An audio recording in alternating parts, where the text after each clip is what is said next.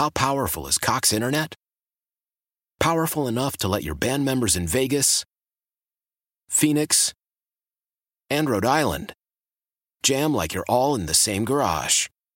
Get Cox Internet powered by fiber with America's fastest download speeds. It's internet built for tomorrow, today. Cox, always building better. Cox Internet is connected to the premises via coaxial connection. Speeds vary and are not guaranteed. Cox terms and other restrictions may apply. Analysis by Ookla Speedtest Intelligence data. Fixed median download speeds. US Q3 2023. Celebrate and save at Ashley's Anniversary Sale. With Hot Buys, your choice of colors starting at just $3.99. Ashley Sleep mattresses starting at $2.50. Plus, receive a free adjustable base with select mattress purchases. And shop top mattress brands like Stearns & Foster, Tempur-Pedic, Purple, and Beautyrest Black with 60-month special financing only at Ashley. Subject to credit approval. No minimum purchase required. Minimum monthly payment, down payment, tax, and delivery may be required. See store for details. That was the Schefter bomb heard all around Pittsburgh. Mike Tomlin, a big fan of Justin Fields. How much weight does Adam Schefter's opinion on things and inside information carry? Well, enough on the DraftKings Sportsbook to make the Steelers the favorites to get Justin Fields. Updated today, Justin Fields, which team will he take his first snap with in the 2024 NFL season? Steelers plus 110. Bears plus 150. Third team is the Falcons at plus 550. So really, the odds makers think there's two realistic options for Justin Fields. He's either back in Chicago or he's suiting up for the Steelers next season. How about that? And you can bet on this now. This is not some silly, like, made-up prop that got emailed to hosts and like, hey, talk about this. Well, it did get emailed to hosts anyway. But this is one that you can actually bet on. This is, you can put thousands of dollars on this and make some money, and it's something that the sportsbooks want to set a good line on because they're really not in the business of losing money. Correct. So just let's go around the room here. What's your reaction to us just not playing Schefter sound bites and, you know, throwing things out there and seeing if we can generate a conversation? This is odds makers and insiders saying they think Justin Fields will end up with the Steelers when it's all said and done. Chris, you can start here. I mean, I certainly don't dismiss it out of hand and say this is clickbait, because I think Schefter, I go back to Schefter saying it on McAfee's show. I think there is a major impetus within the ESPN walls, despite Pat continuing to kind of make headlines occasionally for picking fights with other media members, to make that show a huge success and make it worth all the money they paid to get the rights to run that show. So I think Adam is not only putting stuff out there that he knows is going to be explosive, but I think there's a credibility factor. He wants to put stuff out there that he thinks is legit, that he thinks has a good chance of happening. Let me put it this way. I think it's real. I don't think people are connecting dots that don't exist when they say Mike Tomlin loved the guy coming out of Ohio State. We know Mike likes guys from that school, even though that school has a bad history of producing quarterbacks that Stroud looks like he's going to kind of vanquish. And maybe most of all, you know what I want it to be? I want it to be true. I actually want it to be true, because I am more than anything. So I guess that's my real take here. I want this to be something that happens. Mainly because I feel like if I watch the Steelers run it back next year with a new OC who we kind of know wants to run the ball, so a lot of the same basic principles, insulate Kenny Pickett, and do that for 17 games, I already feel like I know what the outcome's going to be. 8-9, 9-8, or 10-7, one of those three. If it's the better end of that, bounced in the first round of the playoffs by a team with a better quarterback, and then say, what? One more year of Kenny? We don't pick up the fifth-year option. We let him play it out? I don't want that. Give me Justin Fields. Can he make a huge leap? And then the decision is, we have to pay him or not pay him. That's what I want to see. I want something different. I want high-end talent. He does have that. I also would like to get younger at the quarterback position. I will point out again, trading for Justin Fields would be doing that. Not only do I think there are real legs here and steam and smoke where they're, you know, to this whole thing, I want there to be. Because I just want something different now. And I want I want the opportunity. I could squint. Let me say it in a cleaner way. I could squint and see a Justin Fields-led Steelers team making noise in the playoffs. I might have to squint pretty hard because he is hardly a polished product or a sure thing, but I feel like they'd have more of a chance than they would if they just go into the season, they bring in Ryan Tannehill like people are speculating they will, and they just more or less say, same old for us. Pittsburgh, what is your reaction to the Steelers being the odds-on favorite to get Justin Fields? 412-928-9370. That's 412-928-9370. Before he answers those phones, Donnie, why don't you chime in on this? I mean, I think now we're at the point where it's a little bit more real. Like Schefter went out there and said it. It's not just, oh, here are the local radio guys just kind of speculating what quarterbacks they could go after. Flapping their gums. Yeah, because they're not satisfied with the guy that is there now. Like there are big-time insiders around the NFL. I mean, Schefter's got to be the biggest that are putting this out there, like, on a show on ESPN that they want to gain a lot of traction. They want to get a lot of views. I know it kind of panders to that crowd more because those guys are from Pittsburgh. Half of Pat's guys are Pittsburgh guys, as he is. This also, not the first time the Steelers have been the betting favorite to land a player. Like, I tried to pull it up quickly. Like, they were the favorites at one point to land Tyrann Mathieu a few years ago. They were the favorites to get Shaq Leonard whenever he got let go briefly. So it's not like this is the first time the Steelers have been the name at the top. There was, who was it, DeAndre Hopkins? They were like the favorite to trade for him, I think, a season or two ago. So not the first time that we've seen them on top of the list, but the odds have never been looking the way they have been. Like, you could be the favorite and still be like 3-1. No, this is even money. It's +110. They're saying there's a 50-50 chance it happens. I even saw somebody throw it out there a little bit after that. I think it was after I saw your tweet. They were less than even money. It was like -125. Yeah, find out what sportsbook that is that said that. They're basically saying the Steelers have the same odds of getting Justin Fields as the Chiefs did of winning the Super Bowl. Right? I mean, that's, if you just go by the numbers. Chiefs were +100. I would know that because I made that bet. And the Steelers are +110 to get Fields. Barely more unlikely than the Chiefs were to win the Super Bowl. That's more likely. I think it's, to drive it home, Pony, sorry, more likely that he plays for the Steelers in the eyes of these betting houses than the team he's currently with. Right. I mean, what's my reaction? 412-928-9370. I'll compare it to something. This feels to me like where we started the Erik Karlsson's Penguins trade rumors. Like, oh, wait, big-time insiders are starting to say this could happen? Well, that doesn't seem realistic because they don't have cap space. The guy has a no-movement clause, and he's making a ton of money. But then, okay, well, how many suitors are there really? How many teams does Erik Karlsson want to trade for? And before you know it, we were down to like 2 teams. And then the one team had Brent Burns, and we knew he didn't want to play with that team. Right. Because of that. So this list, I think, is instructive. The teams that are listed with the Steelers, the Bears. So the Bears are going to take Caleb Williams. It's a matter of, would they really want to have Caleb Williams and Justin Fields on the roster together? That would seem counterproductive. Given the way Williams' camp has kind of handled things, like the messaging that's gone out, I think Caleb Williams expects that he will be drafted number 1, and he will be the man in that town from day 1.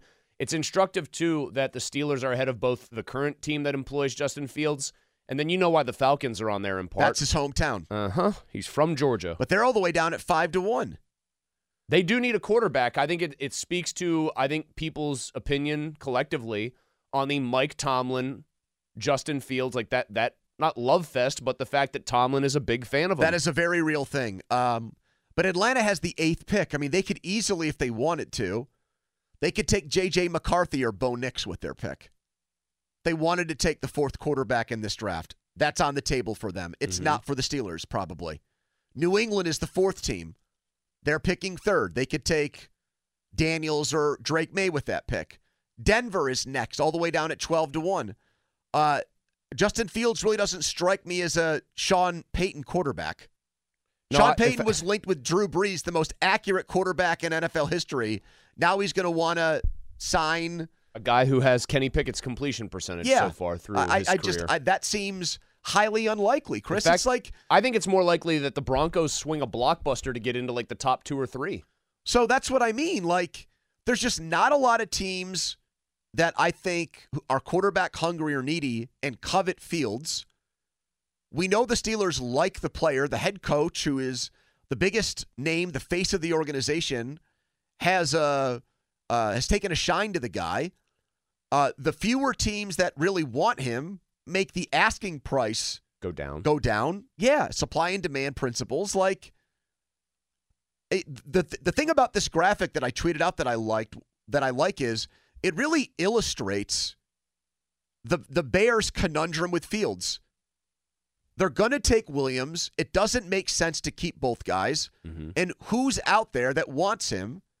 There are teams that need quarterbacks, but many of them, because their seasons just sucked, are in position to just draft somebody. And it's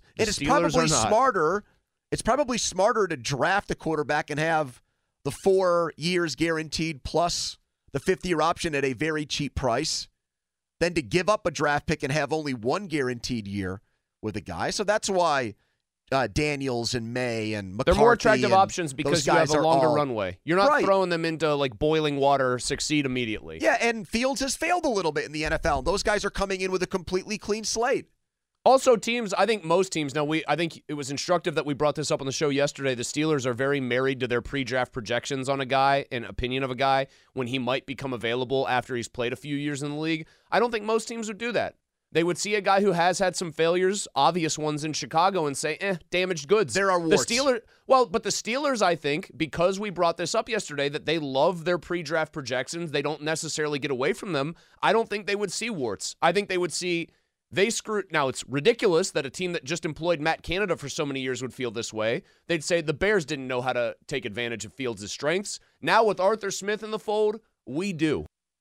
You know, at the end of the day, this is a business. You know, they have to make the tough decisions, and you know, my job is just to go out there and play my best. But you know, it would mean a lot just to get that confirmation from them, and just really send a message that they trust me to you know, lead this team and be the quarterback for the Bears.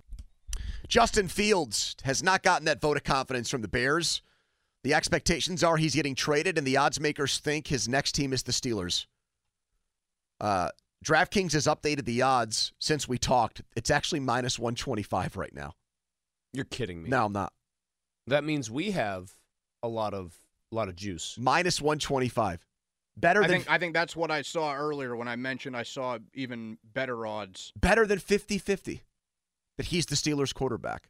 I do think some of this is they connect dots that are out there, and that, you know, part of it is setting a line you think will get people to bet, but also like they don't just throw numbers out there willy-nilly, because then you start losing money if you set a really bad line. So, like, it ultimately is valid. I think they are the favorite to do this.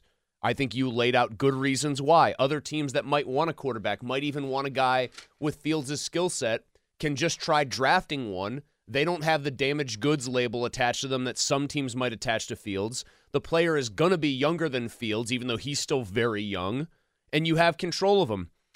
He's younger than Kenny Pickett. He's younger than Kenny Pickett by, like, several months. No, actually more than that. Yeah, it's like 5 months. Okay. We have a new character, I think, developing. We have second most famous PM team fan, or second place PM team fan, PM team #2 fan. We've also got Donnie's landlord, who chimes in regularly now. And Donnie's landlord, I think, actually sent me a good message about this idea, Fields. Yep, let me hear it. He just said, I see a 5% chance of a Super Bowl run with Justin Fields, like someday. Not this year, but like, you know, best case scenario. There's a 0% chance with Pickett. I'd pay a second-round pick to roll the dice on 5% right now. If Fields hits his ceiling, he can compete with the best in the AFC. If Kenny hits his, he can beat Andy Dalton.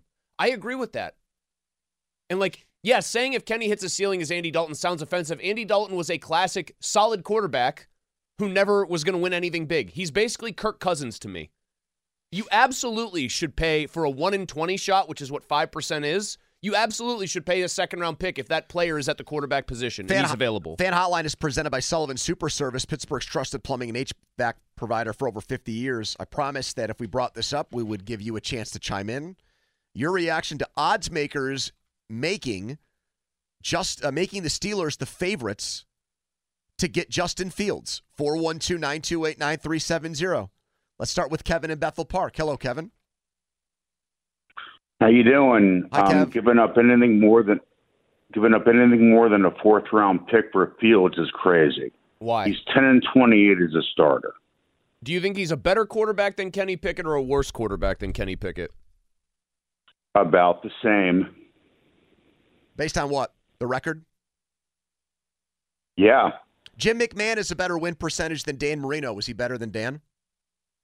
I don't care. The guy cannot win in this league. Well, but we just had a stat that kind of debunked your little theory there, so why do you not care about it?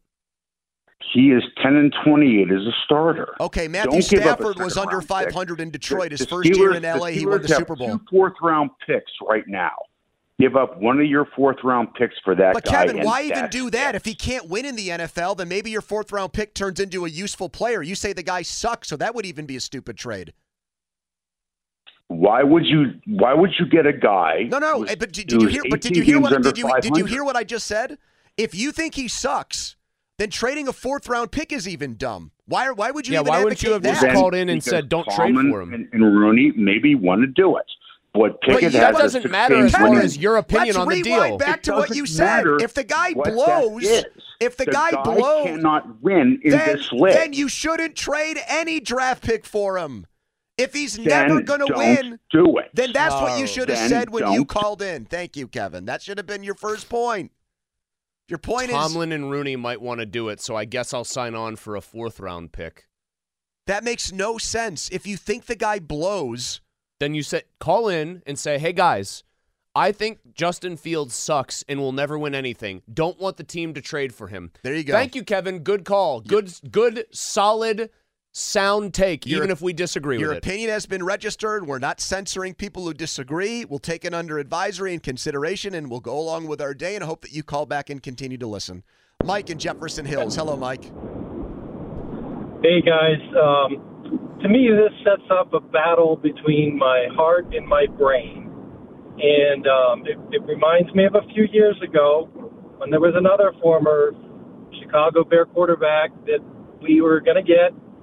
And my heart said at the time, hey, hearing good things. He's rehabilitated himself in Buffalo and good running quarterback. And, it might do some things here. And then my brain said, wait a minute, the last time I watched this guy, he threw a lot of picks and very inconsistent, inaccurate, not a winner. And so fast forward to today, I'm thinking kind of the same thing. I'm kind of bimodal on it, but in the end, I think we've learned our lesson on this kind of quarterback. Okay, but time out, though. You're saying because Mitch Trubisky failed, you don't want history to repeat itself with Justin Fields. Do I hear that correctly? Well, it's just kind of a similar kind of thing. No doubt, but I just want to make sure that I have your opinion right. You think because Trubisky failed, you don't want another recycled Bears quarterback, correct? Yeah. So then you would have never drafted C.J. Stroud. Because every Ohio State quarterback failed up until him, and if you were in the Steelers' war room, you would have said, my God, look at all these other Ohio State quarterbacks. Why would I want this guy? Right? Oh, fair point. I mean, I just don't think it's fair to hold those guys against this guy. Well, I just don't think that that's right. Here's another thing I would say about Trubisky. To me, it's very noteworthy that the Bears gave up on him, despite the fact that, if we're going to talk record here, in Chicago, he had a winning record.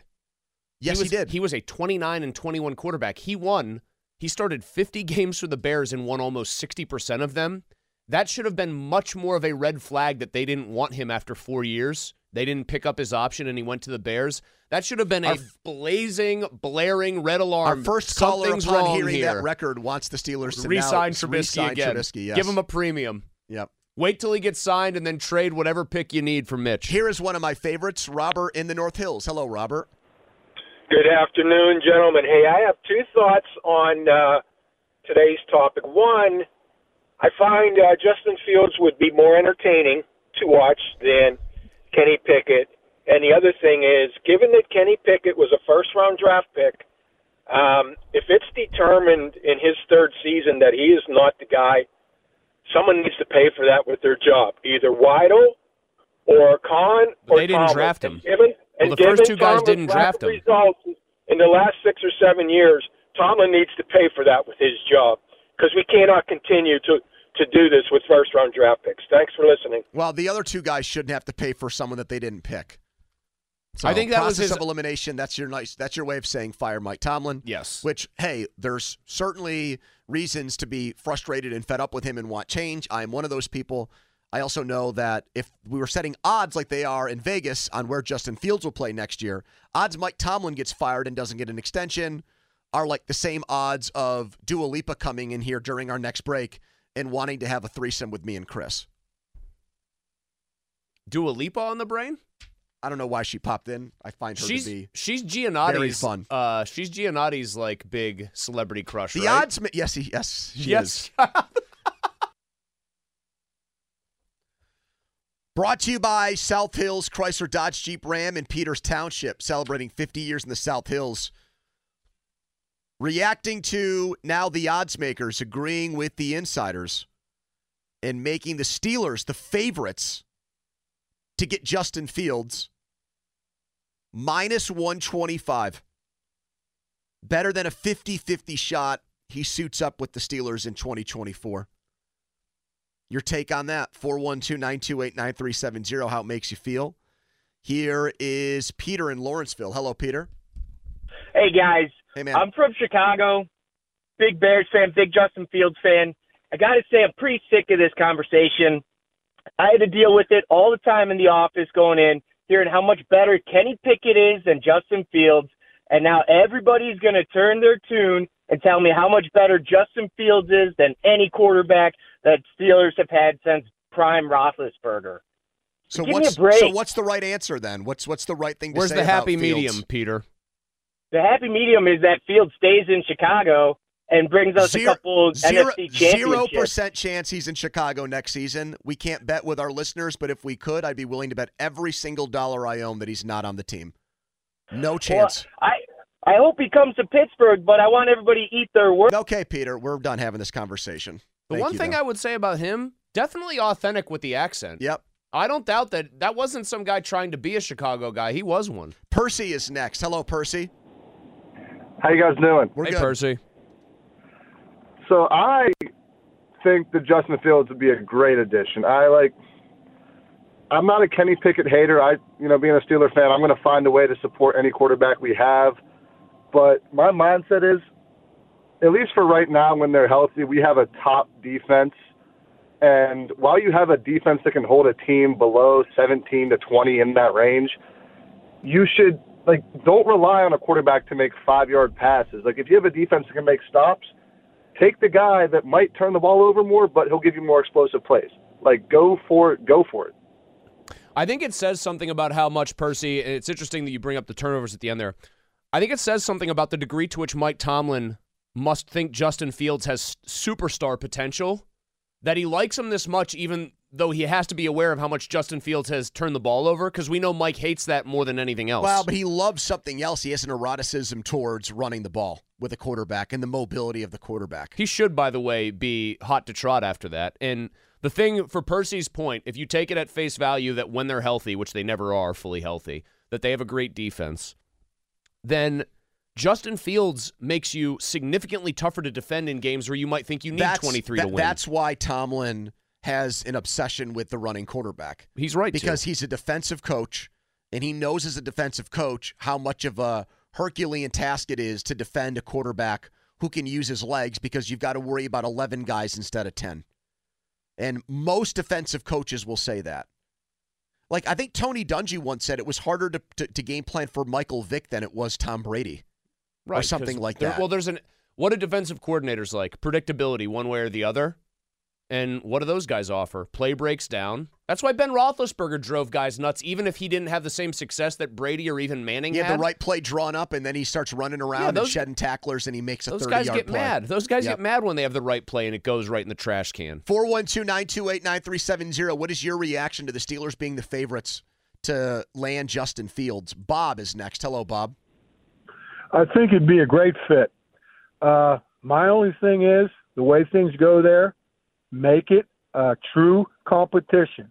Don't bring Justin Fields in as a backup. But he never would. He'd come in as the starter. Pickett would be made the backup. Oh, are you sure about that? 100% sure. There is not a – as sure as Pony is that Justin Fields will not be on the Bears this year, I am just as sure that if the Steelers brought Justin Fields in, he would be the starter. Pony might actually disagree with me. He's shooting me a side eye right now. No, I don't disagree with that. But I think Justin Fields is only being brought in to be the man. Because I think with his scrambling capabilities to prolong plays, I think it'd be a great addition. As long as he would get the chance to be the starter. Yep, he would. He would be the man. If for no other reason, by the way, forget about Tomlin liking him. He's got 1 year left before you've got to make a decision. Kenny technically has two. The urgency factor with Fields is far greater. Anthony is in West Mifflin. He's on the Fan. Hello, Anthony. Hey, guys. So two things real quick. First off, I'm happy to hear that they're the odds favorites because I think Fields has shown way more tangible proof of talent than Kenny has up to this point, despite, you know, the records being, you know, pretty different. But the other thing is, you know, I want to touch on something Ray Fittipaldo was talking about last week with the Morning Guys, where, you know, when the reports came out that the Bears were probably asking for a second-round pick, Ray was talking about how, you know, second-round picks are a valuable pick. You know, usually those guys are expected to come in and help right away, and that he doesn't know, you know, if it would be worth it. But I think this Super Bowl has shown us more than anything that if you don't have the quarterback right, nothing else matters. You know, what are you going to now? Did the Morning Guys say that back to him? Did they say that? Was that their rebuttal? Because they should have piped in and said what you just said. I think you're right about that. Now, they didn't have the Super Bowl being played as further proof of your point, but you're right, Anthony. Like, look at the Chiefs traded Tyreek Hill and replaced him with wide receivers who couldn't hold on to the ball, and they still managed to win another Super Bowl because they got the most important position in sports right. That covers up for a lot. I mean, if you look at the 49ers, besides a quarterback and tight end's probably close, the 49ers were better than the Chiefs at almost every possession. Anthony, it's the second straight year that was the case. The Eagles were unquestionably a better team, roster numbers 2 through 53. And that's why the Eagles and 49ers were both favored to beat the Chiefs in the Super Bowl because of that point. Right. Yep. I mean, this goes back, hold on to the nihilism, though, from yesterday. It's not like, especially in the case of the Eagles, their quarterback was that much worse than Mahomes. Certainly last year, Hurts looked really good, and it still didn't matter. So there's part of me that's like, no, I know, but you take a shot on a guy that has high-end talent, and there's a high-risk, high-reward component to Justin Fields, but that beats just trying to be the metronomical team that just tries to stay right there in the middle and not be too bold and not be too risque and just let's just stay the course and you know, keep that car in that right-hand lane going 56 on a 55-mile-per-hour stretch of road. The tortoise actually rarely, if ever, wins against the hare in real life. You notice that? That's what you're describing, an old tortoise versus the hare. Yeah, Aesop was full of you-know-what. Here's Jim next. Hello, Jim. Hey, guys. Hey. Hello, Jim.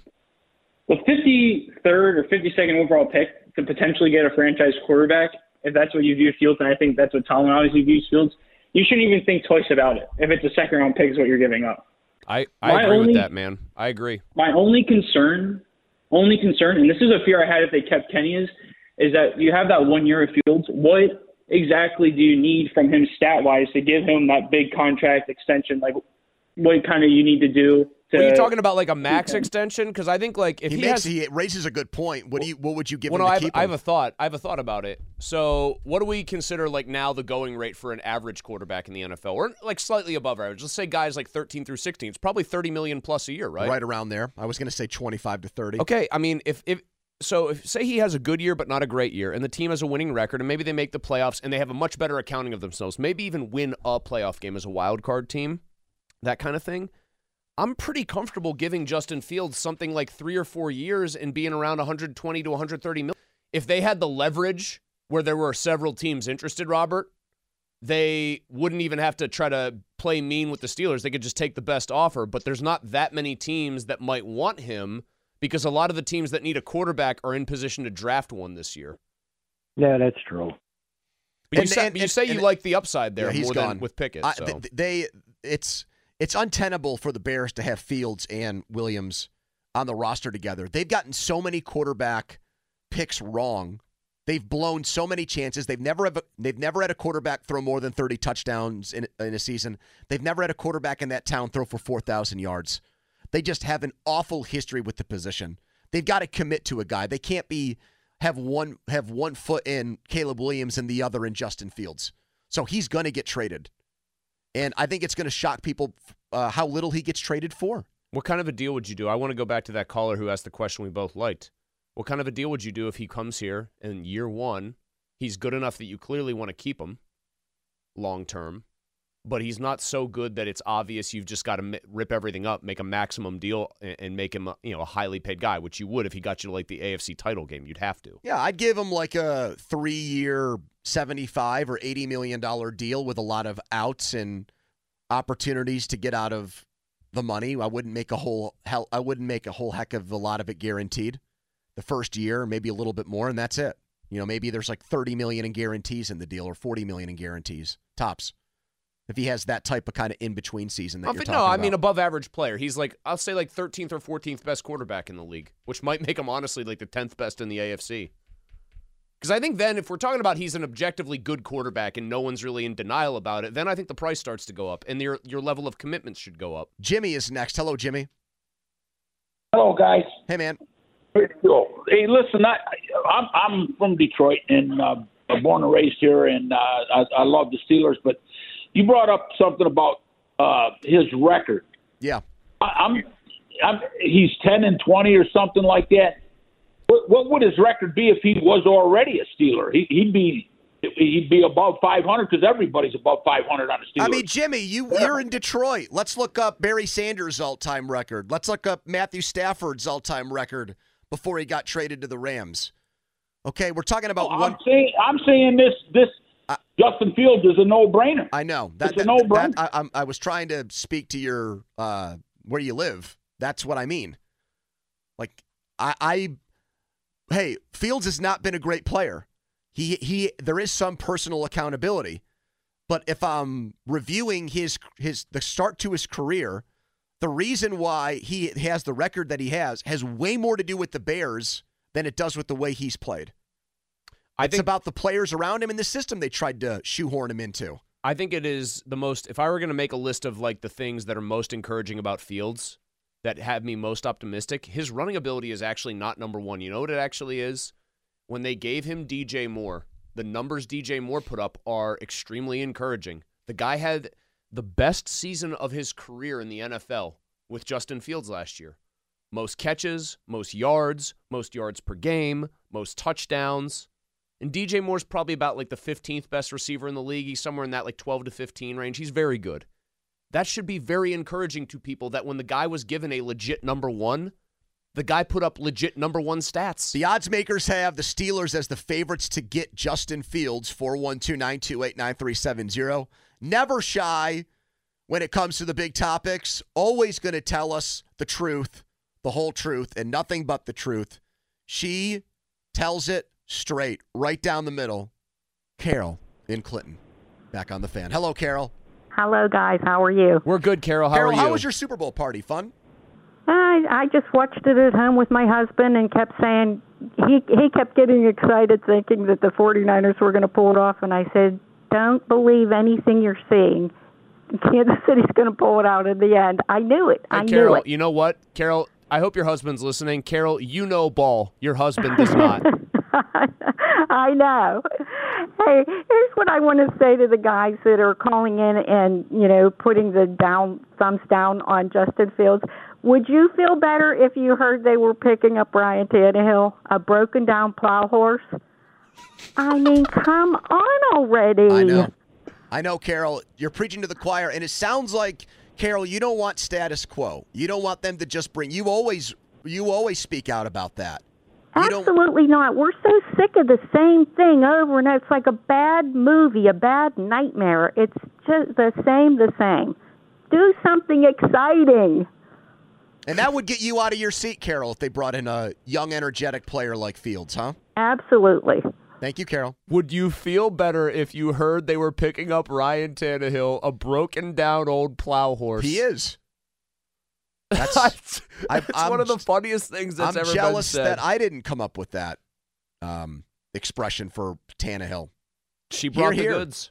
She always does.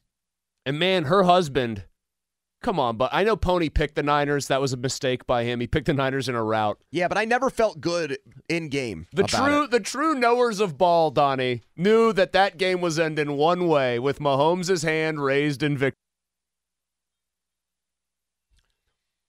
Fan Hotline is presented by Sullivan Super Service, Pittsburgh's trusted plumbing and HVAC provider for over 50 years. Chuck D is next. Hello, Chuck.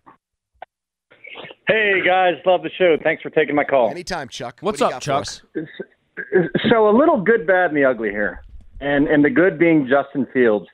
You know, 6'3", 215, great frame, speed, everything. You know, people question the accuracy, but there's a guy named Lamar Jackson out there. So I am all in with the Steelers picking him up. You know, the bad is sticking with Kenny and bringing in a guy like, you know, Tannehill, or another one of these old guys that hasn't done anything, that we're just going to continue to ride, another Trubisky. And I can't take that. I just can't. As a Steeler fan, 35, 40 years, I can't take that. You know, I mean, let's either go for it and get somebody that can come in here and be great, you know, and if you don't do that, oh, here comes the ugly. You know, and the ugly is Mike Tomlin and the Pittsburgh Steelers, you know, holding on to players 2 years longer than the average bear.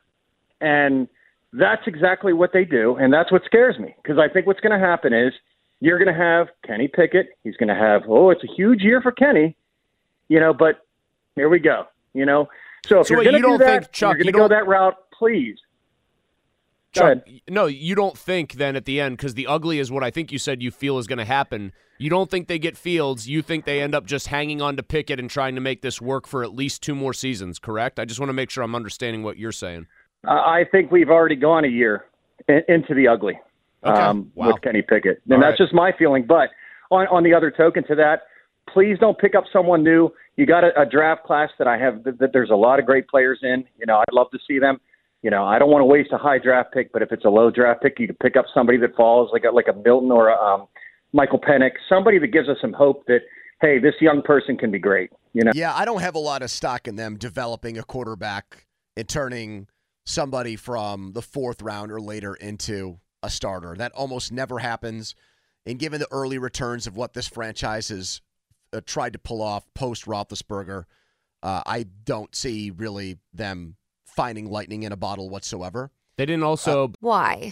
If you have T-Mobile 5G home internet, you might be hearing this a lot. Why? Every time your internet slows down during the busiest hours. Why? Because your network gives priority to cell phone users. Why? Good question. Why not switch to Cox Internet with 2 times faster download speeds than T-Mobile 5G home internet during peak hours? Okay. Stop the whys and visit cox.com/5G home for details. T-Mobile prioritizes certain T-Mobile phone users over home internet users during times of congestion. Celebrate and save at Ashley's Anniversary Sale. With Hot Buys, your choice of colors starting at just $3.99. Ashley Sleep mattresses starting at $2.50. Plus, receive a free adjustable base with select mattress purchases. And shop top mattress brands like Stearns & Foster, Tempur-Pedic, Purple, and Beautyrest Black with 60-month special financing only at Ashley. Subject to credit approval. No minimum purchase required. Minimum monthly payment, down payment, tax, and delivery may be required. See store for details. Selling a little or a lot? Shopify helps you do your thing, however you cha-ching. Shopify is the global commerce platform that helps you sell at every stage of your business. From the launch your online shop stage, to the first real-life store stage, all the way to the did we just hit 1 million orders stage. Shopify is here to help you grow, whether you're selling scented soap or offering outdoor outfits. Shopify helps you sell everywhere, from their all-in-one e-commerce platform to their in-person POS system. Wherever and whatever you're selling, Shopify's got you covered. Shopify helps you turn browsers into buyers with the internet's best converting checkout, 15% better on average compared to other leading commerce platforms, and sell more with less effort thanks to Shopify Magic, your AI-powered all-star. Shopify powers 10% of all e-commerce in the U.S., and Shopify is the global force behind Allbirds, Rothy's, and Brooklinen, and millions of other entrepreneurs of every size across 175 countries. Plus, Shopify's award-winning 24/7 help is there to support your success every step of the way, because businesses that grow with Shopify. Sign up for a $1 per month trial period at at shopify.com/Odyssey Podcast, all lowercase. Go to shopify.com/Odyssey Podcast now to grow your business, no matter what stage you're in. Shopify.com/Odyssey Podcast. Bring in a coordinator who has any history developing specifically a young player at the position. I do think it's interesting that, you know, we are here in Pittsburgh very, I think, relieved that the Mitch Trubisky experiment is over, that the Steelers gave it too long and tried it again, rebooted it with him as a backup, and they just washed their hands of him yesterday. There's already people that want Trubisky. Cleveland radio hosts want Mitch Trubisky. If Mitch Trubisky doesn't see the field, then he's just a local guy who's a backup quarterback for the Browns. But I think enough time has passed to where it wouldn't be this hero's welcome if he were to be signed by the Browns as a backup quarterback. He's a good athlete. I bet he could run the offense. You can take care of him. They got benched for Mason Rudolph. So?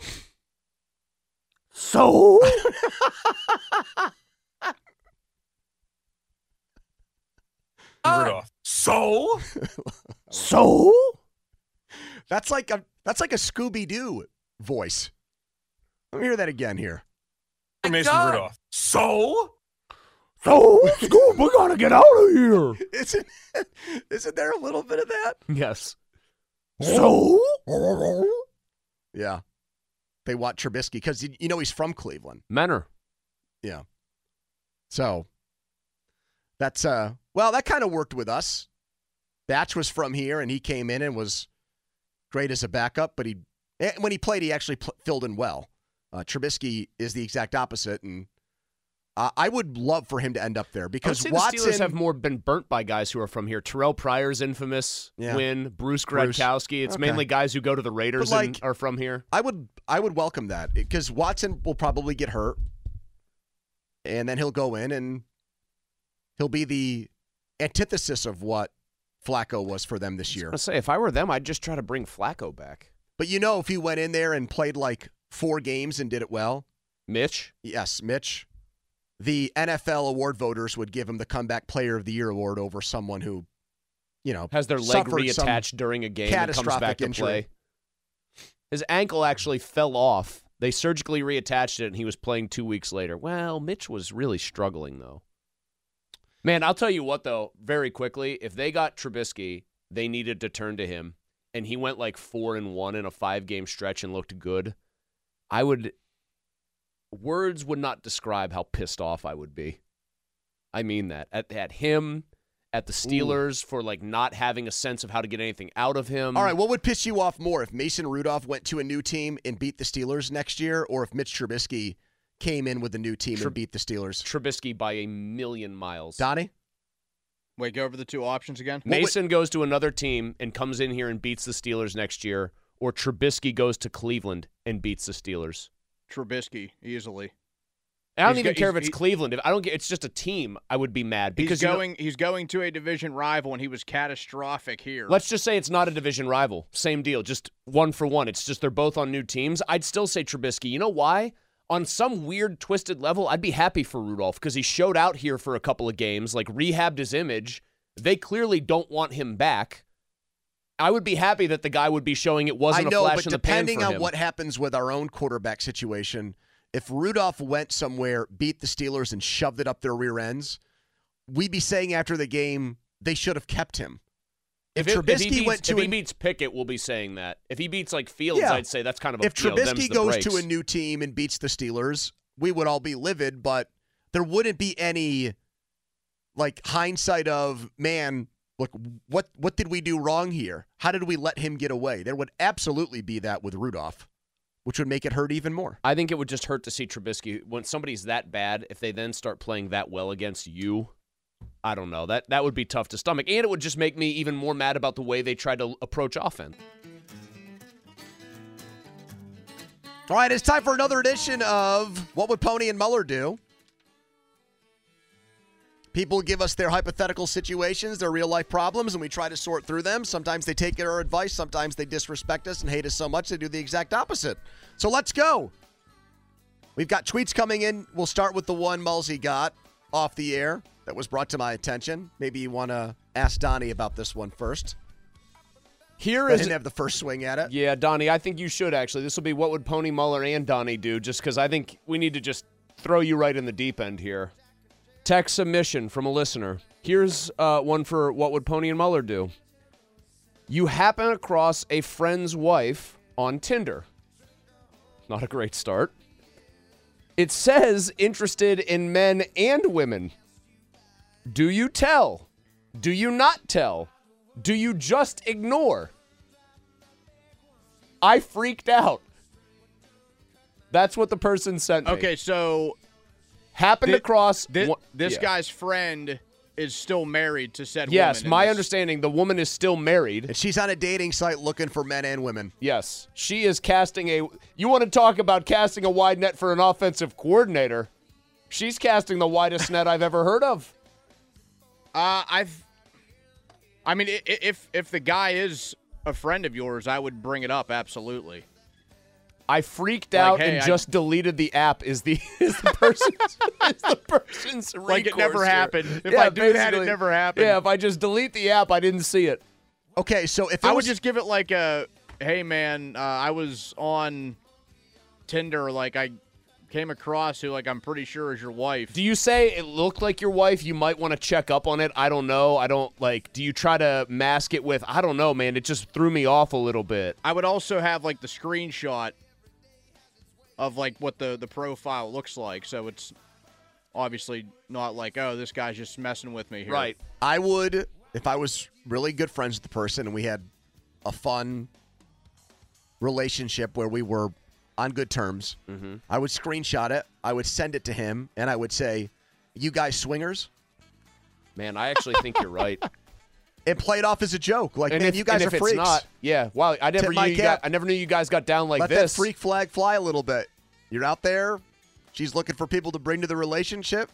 Maybe you're one of those types of people that likes to watch. I don't know. More power to you. And if they actually are, he'll go like, yeah, isn't it crazy, man? I married a real wildcat. You know anybody who fits this profile? And then pass along a number. And then send a pic. If he didn't know, I think you have done it in the gentlest way possible. I can't improve upon that. It's exactly what I would do. The only caveat I'll throw in is, before you do anything that involves taking action, either like that or more directly, I think you have to judge how good of a friend is this person, and did I think they were like a good husband, or did they strike me as a guy that almost has it coming here if they didn't see it coming. Maximus tweets in, this is more for you guys than me. If First Blood and Predator were on the TV at the same time, what do you pick to watch? It's Predator for me, like 100 out of 100 times. Yeah. What the hell is First Blood? Rambo. That's Rambo. Okay. Yeah, I mean, for as big of a fan as I am of the Rocky series and of Stallone, the Rambo movies are fine. Certainly not like, oh man, Rambo's on, I gotta turn it on. Like they're fine every now and then, but Predator, I just love. I mean, you can turn your brain off and watch Predator. Yeah. Rambo actually is like a serious movie about like PTSD, and there's like larger themes. It's a very good movie, don't get me wrong, but we're flipping through the channels, right? Yeah, I mean it's a cast of 80s all-stars. You got Arnold, you got Carl Weathers, you got Jesse the Body Ventura. Let me tell you something, Gorilla. I'm going to tell you right now about what's going to happen in this ring. No, I mean... That's an easy one for you boys. So, yeah, I'll make the question slightly tougher, though. Predator or another Arnold classic, Commando. Now we're getting into the deep water here. What would you pick there, Donnie? You'll have to give my friend sleep. He's dead tired. I think I would give the edge... I would still give the edge to Predator. Much tougher call, though, right? Oh, yeah. Yeah. Well, here's why I'd still say Predator. It's the better movie. Commando's got two things going for it, though, in my opinion. Shorter movie, so it's a less time of commitment here, right? Yep.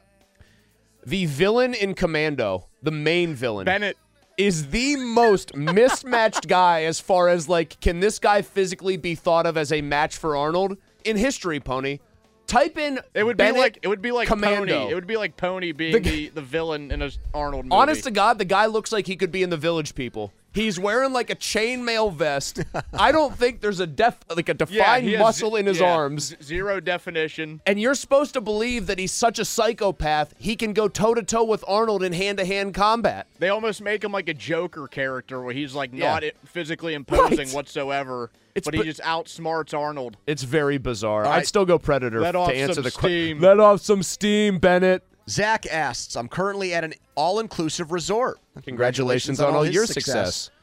What's your go-to cocktail? I'll let you guys take this because you know how simple I am. Well, this is a great question for a couple of reasons. So we went to the Bahamas for our honeymoon, and that was the last time I've been in an all-inclusive. It was like a Sandals-type place. I think it was a Sandals place. And I was just like, okay, what are the drinks that you guys like specialize? Because obviously they have certain special like regional drinks. So it was like a Miami Vice, like frozen daiquiri type things. You can get very messed up on those very quickly. I think my main rule now, 38 years old, is I've got to pick something that is not too sweet. Yeah. That's that big 20 maybe or 30-year-old me was a different guy. I'm not drinking that all day and all week, man. I think probably a gin and tonic or a vodka tonic, quite honestly. Like, if I'm just something I can continually put down, boom, and it's not beer, I'm not copping out and taking beer or wine. It's probably that, or it's probably good pony. What about good scotch or good whiskey? Yeah, but he's in tropical weather. I'm outside.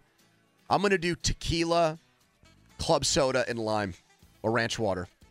Man, that's real. That's real fancy of you. Not like tequila sunrises? Club soda. I'm not doing orange juice in my drink all day, man. That's actually not far off from what I would have said. I'm surprised you guys went. Like, I feel like it would be the simple route to say like a vodka soda or something up that alley. I think the most important thing, let this be a lesson to all you kids, you legal drinkers out there trying to navigate such a situation. Sugar is your biggest enemy in this one by far. Steve Stam 87. Hello, Steve Stam. Puts in 3-month-old blowout poop through the front onto the abdomen on a onesie that doesn't have a zipper and only goes over the head. Had no way of getting it off without smearing crap on my child's head. I got it off with scissors and threw it away. What would Pony and Muller have done? The only thing I can come up... That's a hell of a question that really is right in our wheelhouse. My wife would have probably been mad about the scissors if it was like a nice onesie, because she would have tried to salvage it. Yep. The only thing I can think of before I get into that is, like, whether I would have cut it off or not. Couldn't he slide his baby's arms out of it and drop it down that way? I guess not. So if that's off the table, I think you spared your child. Because they would have thought of that right away. Right. I think you would have spared... You were right to spare your son or daughter... this situation. I think they did the right thing. I do the same exact thing. I cut it. I put it in like a plastic bag that you'd get from the grocery store or the pharmacy. Drugstore. You know they sell scented diaper bags here. I'm not putting it in there. I'm tying it up. I'm throwing it in the garbage, disposing it. I'm not telling Amanda about it. And we've got so many onesies and things. She'll forget. She just doesn't know where it went. She asks about it. I just say, I don't know. That's a good question where that one went. Not sure. The perfect crime. Yeah. Because I don't want an argument over something like that, and there probably would be one, and Chris, frankly, it's not worth it. Well, then here's the other option you have, though. You say, what did you want me to do? If you're honest about what happened to you, say, what did you want me to do? Smear poop all over our child's face? And if they say, yeah, then I think you reconsider your partner at that point.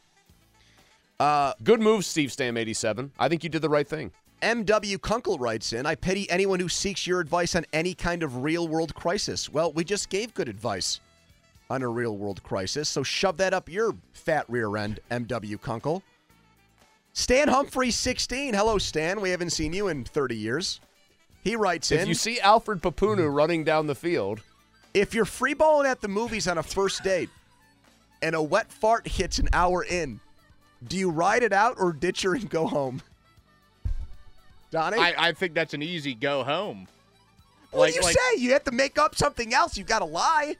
You got to fake a phone call like, oh, no, what's going on? Yeah, I'll be right there. Yeah, sorry, there's an emergency at work. I have to go on the air right now. Yeah, you got to pull some sort of emergency card there. And then probably change your identity and move out of the state. Because you're going to get, if she finds out what actually happened, you're getting blasted in the group message. I guess I'll be the one to ask the obvious. Who are you to freeball on a first date? Johnny Sins? Who just is going commando on a date, a first date? What are you expecting is going to happen there? Is your first date with a hooker? Are you that confident in your game? I also think like the free balling is kind of irrelevant here. I mean, if I guess the thought is if you have a blowout, somehow would it be contained by your boxer shorts? And you could just toss those and then free ball. But if it's a blowout, what are your boxer shorts lined with adult diaper? He didn't say blowout. He didn't say blowout. Oh, he said wet fart. If you're free balling at the movies on a first date and a wet fart hits an hour in, do you ride it out or ditch her and go home? That's why because now it's on your jeans and you can't. Can you go to the bathroom and no. Like, no? No, you can't clean that out, man. It depends on how wet of a fart it was, doesn't it? That is horrifying. And I think actually, you're going home and you've got to make up something as to why. Here's one last thought on this. And I think if eventually the relationship takes off, I think you come clean later and say, you know, great detail. Yeah, I was going to say, what if you just roll the dice right then and there and you say, listen, wet fart, I'm sorry. And she just goes, I appreciate the honesty. I'll see you I'll see you like this weekend.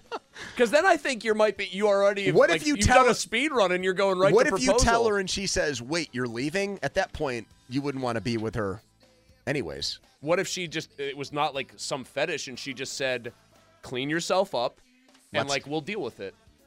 Like we maybe aren't going to get freaky tonight. That's why I think people need to picture that and the transformation Alan went into in year 3 and think that's why you should want this guy. All right, so we're going to do the Steelers draft. We're going to look at the draft with Ryan Wilson in about 15 minutes. Mm-hmm. I've got a couple of clips I want to play for you guys before we go that direction. Pro Football Focus in the Super Bowl gave Brock Purdy a better grade than Patrick Mahomes. They liked Purdy's game more than Mahomes. Brad Spielberger of PFF was on with the morning guys to explain that today. Yeah, it's really just because of the interception. You know, look, we will touch on the grading system and all that. I guess this is one of those shows. But, you know, I think one thing that maybe, you know, at times can skew things maybe a little bit too far depending on the certain situation, is a strong negative play like that. And, look, that was a horrific throw by Patrick Mahomes. There's no denying that. You know, can kind of overshadow a lot of positives, even if he was stacking a lot of good plays. You know, Purdy didn't really make any mistakes. I don't think Purdy really elevated a lot in that game. Like, I don't think he had any, you know, wow throws or maybe he had one big-time throw. I have actually looked at his individual grade. But, you know, he made a couple nice plays. But, yeah, it's just the interception was probably a -1.5, maybe even a -2, because it was just a brutal, brutal play. So that's why I think Pro Football Focus likes Kenny Pickett more than a lot of fans do. I know that's because of what they just described there. They like guys who don't F up. And it doesn't matter if you don't make any kind of seismic plays, any kind of explosive play, as long as you don't take... Old Man Winter here. If I had it my way, it would stay winter all year long. Short days, wind chill, black ice, and a good polar vortex. Oh, heaven. Wait, is it getting warm in here? Your cold snap is over, Old Man Winter. Spring has arrived. Spring. Spring is here, which means it's the perfect time to get away in the Hyundai you've always wanted. Visit the Hyundai Getaway Sales Event, where you can get great deals on all of our award-winning Hyundai models, like the tech-filled Tucson and Kona, as well as the spacious Palisade. Enjoy wherever you go with the peace of mind that comes with America's best warranty and 3 years or 36,000 miles of complimentary maintenance. But hurry in. These deals won't last. Add more joy to your journey at the Hyundai Getaway Sales Event. Now get 0% APR or up to $1,500 bonus cash on the Hyundai Tucson. Now, during the Hyundai Getaway Sales Event. Offers end soon. Call 562-314-4603 for details. It's that time of year. Cash the ticket. Jim Costa with Mike Valeni. We shift the focus from football to college hoops, getting us ready for the tournament where we're going to break down all the matchups and have an eye on some future plays, too. Search Cash the Ticket on the Odyssey app or wherever you get your podcasts. A bazooka to your foot, they're going to say you played a pretty good game. I mean, look. They did that for Broderick Jones even. I remember asking Steve Palazzolo that, and he said he had one or two plays we really didn't like, and it can skew a grade dramatically. They grade every play, but that just sounds to me like there's way too much emphasis on the way one play gets graded. Hey, the Chiefs had a lot of drives in that game, especially in the first half, that ended in punts, and then their first possession of the second half ended in an interception. So from that standpoint, from beginning to end, it was not one of Patrick Mahomes' best games ever. But somebody has to grade those plays. I'm astonished that they would look at every play by Purdy and every play by Mahomes and think that Purdy played better. Yes, in a word, yes. Like, I just... The plays that Purdy didn't make that were there to be made, I feel like just go by the wayside here. Well, hey, it's like too much chalking it up to good defense. I don't know. To me, what is a great play there, even though somebody might say, well, they had the perfect call on. Mahomes on fourth in the season, just calmly waiting for a player to either turn his back or not and commit, then running with the ball. Mahomes running right down the seam. Mahomes just like casual little passes in there, just constantly like putting the ball where it needed to be. I don't know, man. I struggle with their grading at times because I think the mission is a pretty noble mission, but I do think there's some inconsistency there and some blind spots there that they struggle to rectify. I think Steve is coming back with us on Thursday, so we'll have to ask him about that. All right, next one we have here, Tom Brady on his show with Jim Gray on Sirius XM. Here he is weighing in on the Travis Kelce shove. There's always little family issues. And of course, I don't mind seeing it because I was a part of a lot of those things. You're thinking emotions are so high. You are definitely not centered and balanced. You're not in a meditative state at that point. You are fully determined to go after and to win. I think a lot of the things that are said during the games, people should just let them fly off their back. And I actually think Coach Reed handled it just awesome like he always does, because he just said, I was a little off balance. Travis is such a competitor. And I love that because it just speaks to his leadership ability, because some coaches get so sensitive and, oh, you embarrassed me and you did that. And, you know, you're a competitor, you're an athlete, and you get out there and you've had the credibility that Travis has, and you've had that all-pro experience, and you've won Super Bowls. And, you know, I know certain players that would die to come off the field in those moments. I mean, Julian Edelman was a great example. When I played with Randy in the 2007 Super Bowl, I mean, we didn't want to take them off for one play. And they're thinking, if we're going down, I'm out here every play trying to contribute. That's when your team needs you the most. And that's, I think, Travis was just trying to convey. Yeah, I think there's a little shot there at Belichick. Some coaches are so sensitive that they would have taken that shove personally. I think that's maybe why Malcolm Butler might have gotten benched for something he said during meetings before the Eagles Super Bowl. Maybe something he did. I don't know. Yeah. I mean, there's a lot of there's also rumors about what happened there. So you want to know what I thought of the entire time Tom's talking there, and I'm painting a picture in my mind's eye. There's one scene from Brady's career, and it is him and Bill O'Brien. Oh, yeah. Just screaming at each other on the sideline, like nose to nose, like they're about to have a WWF title match. Or Brady talks about being so caught up in the moment, you're not really like in a peaceful state. Him sprinting down the field just to headbutt Anthony Smith after he beat him for a touchdown. Oh, he dog cussed his own offensive lineman. We saw that in his last game here with the Bucks. He was cursing guys out. So I'm not surprised that he has that answer on Kelce. I still don't love his. I don't like the shove, though. I think it's still a bad look. But I think Brady's answer is at least an authentic one. I think that's why he liked Antonio Brown so much. Because he knew that AB was competitive and he was a loose cannon and he'd fly off the handle, but he knew that the guy wanted to play. Do you think that he felt like AB was just in a competitive trance when he took a shirt off and then ran off the field in the swamps of New Jersey? I would love to know what he thought about that. Does Kelce apparently saying after the game, what, I owe my whole career to Andy Reid when he was asked about the shove? Does that excuse it? Is that a nice enough tonic for it? Not for me. Dude, you still hip-check the guy, man. All right, one more here. Here's McAfee in a big splash he wants to make as a broadcaster this football season coming up. Know that I am trying my best to get Bill Belichick on this program at least once a week going forward. Hell yeah. Okay, just at least once a week going forward in the football season. Could you imagine us peppering Bill Belichick every single week throughout an entire football season? That's if he wants to get into the media world and if he would want to be on our particular program. There's a chance he says no way. Now, I did see him with a helmet on whenever we did College Game Day up in Massachusetts, up in Foxborough. He was fantastic. Hopefully he has a little bit of respect for what we've been able to do out here in Indianapolis, but having a chance to pick that brain through an entire football season would be a dream come true. Know that I am throwing my hat into the ring in a big way. What an oddball setup that would be. Here's Bill, would you say this guy's a dog or a dog? Well, Pat, I've thought about this long and hard, and he's definitely a dog. Isn't there a Patriot? What's the name of the Patriots fan with the mullet that's on the show, wears tie-dye shirts? Boston Connor. He's, quote, peppering. They don't seem like a pepper show. Do they pepper? I don't think there's a lot of peppering that goes on. Zero peppering. They don't pepper. No, there's no. It's a pepper-free zone. I've gotten in trouble for peppering. I did peppering. You have a paid guest on, you pepper. They don't like peppered often in those situations. I think I've even peppered before. Yeah, I don't think Belichick wants peppered.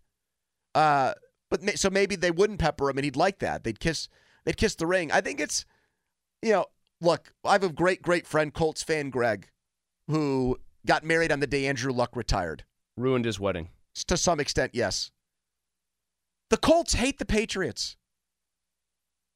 Like McAfee, I think, has anyone ever asked him what he thinks of, the deflated football stuff? And didn't most of those players say, though, after the game that we could have played them with actual bricks or tennis balls and they would have beaten us? In fact, I know they said that after the game. But, Bill Polian and Tony Dungy and those guys, they take very personally the Belichick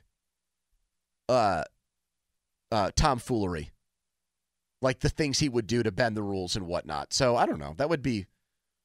I'm just, I am trying to imagine.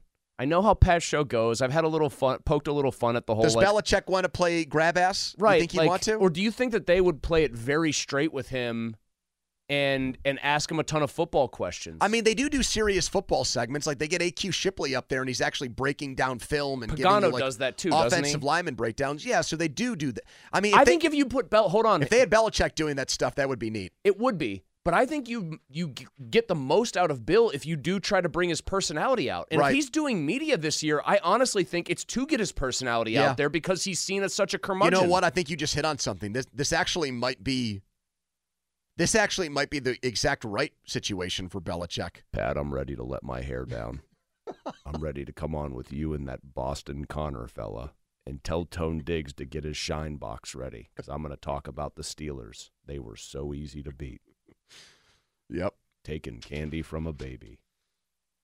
I still think it was great on that show when they had the one guy dress up like Lou Holtz and interview Lou Holtz. That was fantastic. Admittedly, very good. And then the Ohio State coach got all pissed off about it. Very good. Remember that, Donnie? Very good. Ryan Day got all hot and bothered. Yeah. Ryan Day got very red-faced and mad about it. While Lou Holtz was being interviewed by Lou Holtz. By fake Lou. All right, we've been waiting a while for this one. We are embarking on draft season. Combine, not that far away. Pro day visits. Already have the Senior Bowl in the rearview mirror, and no one better to talk about all that than Pittsburgh's draft guru, Carnegie Mellon's own, so you know he's very smart, from CBSSports.com. Ryan Wilson back to talk draft with us here on Pony and Muller. All right, Ryan, you were down in Mobile a couple of weeks ago. Give us, from your bird's eye view, your biggest Steelers draft takeaway from the workouts that went on there. Well, I mean, there were some offensive linemen that balled out, so that's good news if that's the flavor you're looking for in terms of the first round. I had my eyes on the quarterbacks because I'm of the opinion that should not be out of the conversation if you're the Steelers. Ton of wide receivers as well, and maybe that's something you consider. If not on day one, then day two and even day three. But there are going to be some dudes that are going to get drafted out of Mobile that played in the practice during the week. A couple of them didn't play during the Saturday game, and that's okay. But Troy Fautanu out of Oregon State, there's a lot of buzz that the Jets might be high on him, and they pick certainly ahead of the Steelers. Tyler Guyton out of Oklahoma had a good week. Patrick Paul out of Houston also had a good week. All big, strong, athletic offensive linemen. that are certainly going to have a chance to play on day one. So Chuck's got released a few days ago, so they'll be looking for some depth there and maybe reshuffling of the O-line depending on what they do with Broderick Jones and Dan Moore Jr. So you can never have enough offensive linemen, and I think if that's the direction you're going, if you're rolling with Kenny Pickett, then why not protect him? And last time we were thinking about doing this, I think they just hired Arthur Smith, Pony, so I wasn't able to do it. But I was talking to some folks in Mobile about Arthur Smith because I was at first a little apprehensive, and they said this is a great hire. Like they like the idea of Arthur Smith coming in and doing the things he did at Tennessee. And some guys aren't head coach material. Dick LeBeau was a much better coordinator than the head coach, and maybe that's the path for Arthur Smith. And I think while it's not a quote-unquote sexy hire, or maybe a Kubiak tree hire or Shanahan tree hire, this might be the right fit for Pittsburgh. It's just a matter at the end of the day to making sure you get the quarterback. Ryan, of those quarterbacks that you did see in Mobile, who impressed you the most? It was probably Carter Bradley, Gus Bradley's son out of South Alabama. I didn't know a lot about him, watched a couple games coming in. He's not going to be a first-round pick. Maybe he sneaks into the day, too. He was fun to watch, but in terms of the big names, the Michael Penix Jr.'s, the Bo Nixes, the Sam Hartman was there. I thought Spencer Rattler probably did the most for himself. Came in at just over 6 feet, so he was one of the shorter quarterbacks there. Had one of the biggest arms. Joe Milton had the biggest arm, but Joe Milton struggled with the things that we saw at Tennessee in the fall, mostly accuracy and decision-making. But Spencer Rattler, I loved the way he played in the fall behind a bad offensive line and made a lot out of a little for a South Carolina team that was often overmatched in the SEC. He's tough. It feels like he's learned from some of the missteps he had in Oklahoma, both as a quote-unquote team leader and in the locker room and as a player. And I like him as a day two guy. Now, I don't know where his best fit is in terms of drafting him. But in terms of the guys we were interested in seeing, the Bo Nixes and Michael Penix Jr. of the world, they didn't do a whole bunch. Michael Penix Jr. didn't play in the game on Saturday. Bo Nix played one series and did pretty well. Both those guys maintained about where I thought they would be. I love Michael Penix's first-round pick, but I've talked to teams that think he's a third-round pick, and that to me is sort of crazy. But that's why this process is so hard to figure out. And by 2 or 3 or 4 years from now, we look back and say, oh, we were right about that and wrong about that, and that's what makes it sort of fun. Ryan, why do you think there is so much disagreement over Penix? Primarily, I think it starts with the injury history. So when he was at Indiana a few years ago, Pony, he had 2 ACLs and 2 shoulders, and that's look, that's a red flag. So, but if he clears medical, he clears medical. He wasn't injured the last 2 years at Washington. He's incredibly tough to bring down. We saw that for much of the season. He struggled against Michigan, but every team struggled against that Michigan defense. I don't think that's necessarily a knock against him. Aiden Hutchinson struggled against Georgia. Turns out Aiden Hutchinson is still a good football player. These things happen against really good football teams. That's one of the knocks. I've heard there's some questions about mental toughness. I don't know what that means because that's just what I heard from a few folks. From what I've seen in terms of the way he's overcome injuries and the way he's played week in and week out, there's a lot to love about his game. That's why I like him as a first-round pick. But we'll go through this process. We have 72 days until the draft, 2 weeks until the combine, and we'll get a closer look and a better idea of what these guys are once they start going through the interview process, and you sort of hear back from that through the grapevine there. But the injuries are probably the biggest concern. He has enormous hands, 10 and 3/8. So it's just like he's holding a softball when he throws a football, and he can absolutely spin it. Oh, my God, he'd engulf Kenny's hands. It'd be like Andre the Giant holding that can of beer. Yes, exactly. That's the visual. Absolutely. What about defensive backs, Ryan, that were down there? Because we know the Steelers still feel like they need to bolster that secondary, specifically corner, even with Joey Porter Jr. having such a strong rookie year. Quinion Mitchell put on an absolute show. Cornerback out of Toledo. You watch him in the fall, and he's big, long, fast, a lot of pass breakups. Can get a little handsy at times, but you know what? We used to say that about Joey Porter Jr. coming out of Penn State. And I do my little draft podcast with Rick Spielman, and he said that's the easiest thing to fix. You have a good defensive backs coach, you can get rid of handsy players. You want guys who are aggressive. And Quinion Mitchell came in and was shutting guys down in one-on-one drills, shutting guys down in the team drills. He didn't play in the game, nor did he need to play. But I think he's going to have a real push to be cornerback one off the board in a pretty deep group of guys. He was so much fun, and it's fun to see guys like that go out and absolutely ball out. There are a ton of guys that had good weeks. Cam Hart out of Notre Dame was a long corner, a little more straight line than side to side in terms of comparing him to Quinion Mitchell. DJ James and Nehemiah Pritchett both had good weeks out of Auburn. I'm trying to think. Chris Abrams-Drain out of Missouri had a really good week. His teammate, Ennis Rickstraw, was supposed to play, but he opted out at the last minute. He's gotten some first-round buzz, but two really competitive and physical cornerbacks, even though they're not huge and reminded me a little bit in terms of the physicality we saw from Devin Witherspoon last year. Not that level of playmaking ability, but being slightly undersized, but not being afraid to run through a brick wall. Who else do we have there? Max Melton out of Rutgers, Bo Melton's brother, who plays for the Packers. He had a great week. Georgia had some dudes there. Tyke Smith plays a safety position, and then Javon Bullard plays a Nick sort of role, and he's a guy that I like as a top 40 pick. We'll see how it works out. A little undersized, but I love the edge with which he plays. So there are a bunch of guys. I like the wide receivers as they get better coming up from high school into the college ranks. Same thing with the defensive backs have to cover these guys. And there are a lot of guys who are physical specimens who can make plays on the ball. Ryan Wilson, CBSSports.com. NFL draft analyst. We love having him on. He's a Carnegie Mellon guy, so you know he's got a big brain, and we'll do it again soon. Ryan, thank you. Thank you, guys. It's draft season, baby. I'm ready for it. 72 days till the draft. Donnie, when does the weekly article from you go up on the Fans website about the draft? Are we doing that again? I don't know. Maybe. I got to talk to a few people about that. Get a sponsor on that thing? We need to get a sponsor this man. What are you talking about here? He's the ultimate football guy. You want your name attached to Donnie's draft breakdown. Just like you want your name attached to our PFF mocks that we do. You could be the next Doug Kramer.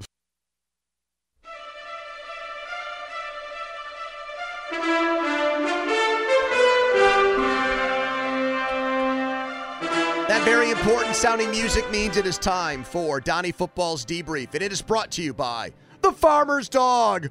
Ho, ho, ho, ho. Fresh, human-grade dog food delivered right to your door. The Debrief, February 13, 2024. I entered Joe Starkey's mailbag last night. He put out the tweet, I think, around 10 p.m., I wanted to fire a question off to him just to see what his list would look like, and he did not disappoint. My question to Joe was, where does Mitch Trubisky rank among worst free agent signings in Steelers history? Joe's response, he's up there or down there, as the case may be, Dr. Football. Here's the 5 worst, in my not-so-humble opinion, with a quick line on each. Number 5. Melvin Ingram, he quit, which is never good.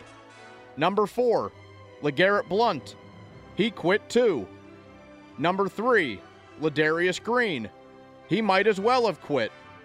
Number 2, Jacoby Jones, oh my God. Number 1, Dante Moncrief, had more drops than catches, and I wish I was kidding.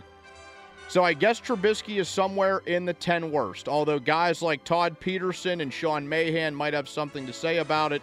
Mortifying Mitch was 2-5 with 8 touchdowns and 10 picks. Just horrendous. And to think, I was once the conductor of the Trubisky train. It's a disaster. The last line needed to be wrote, it's a disaster. An unmitigated disaster.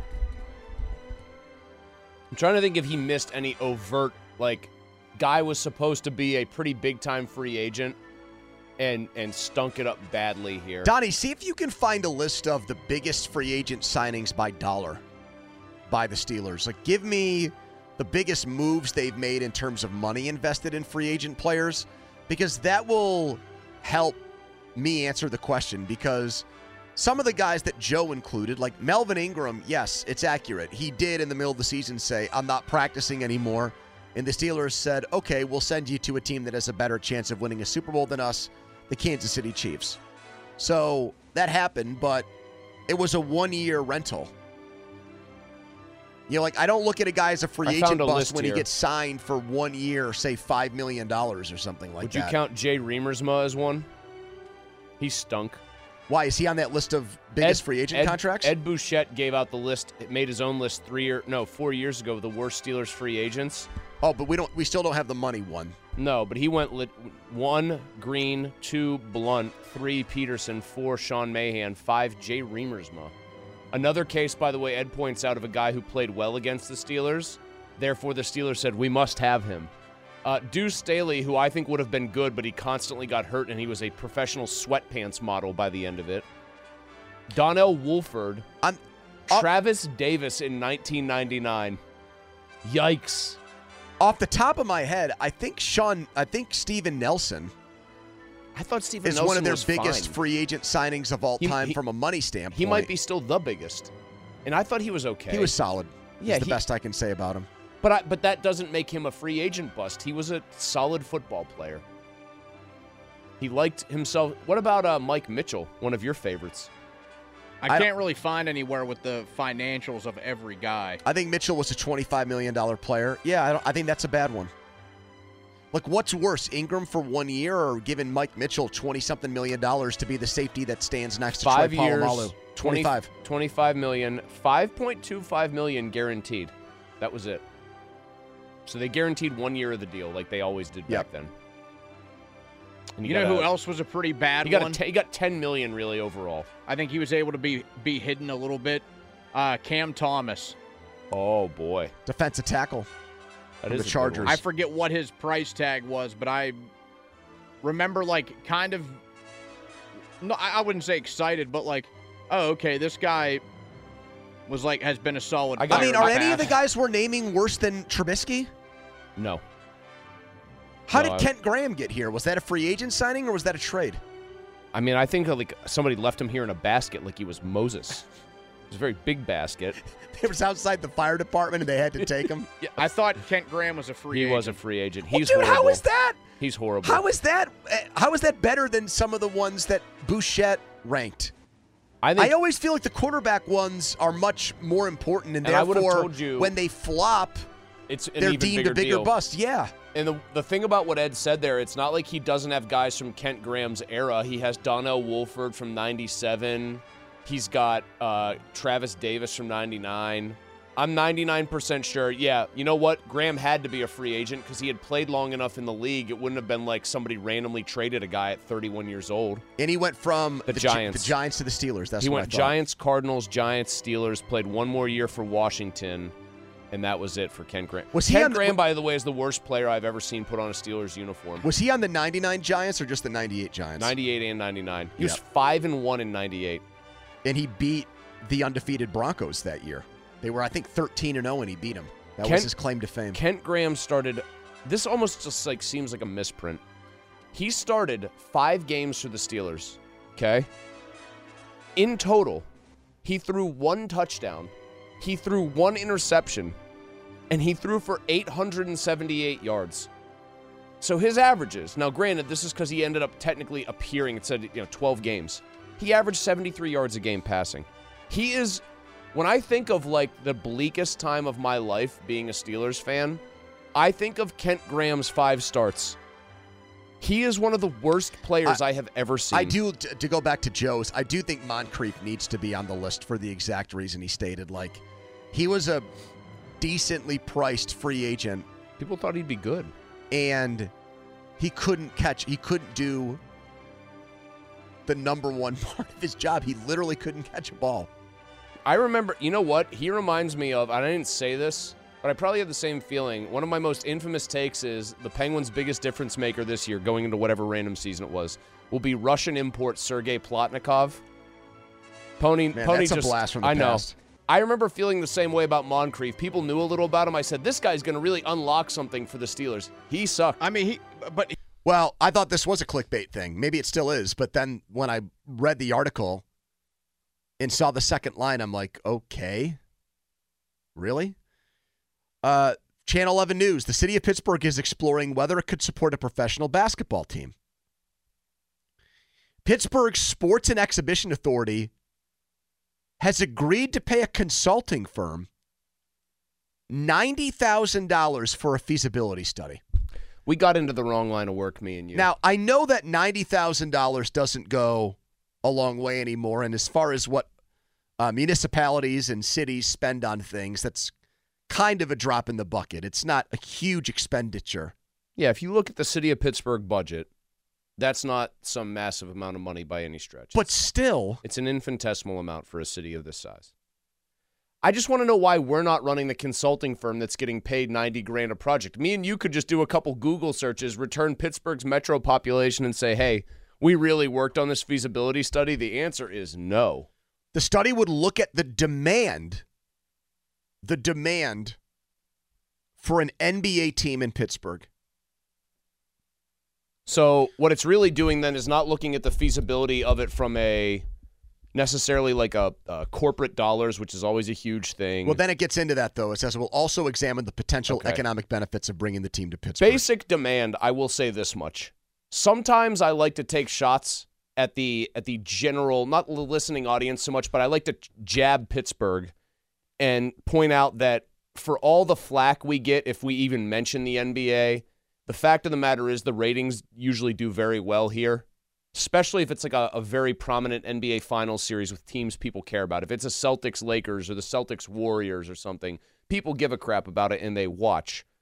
I do think that there are people here that like the NBA, but, man, it still feels like a big stretch to me that you would have a base of fans that would support anything other than an immediate winner.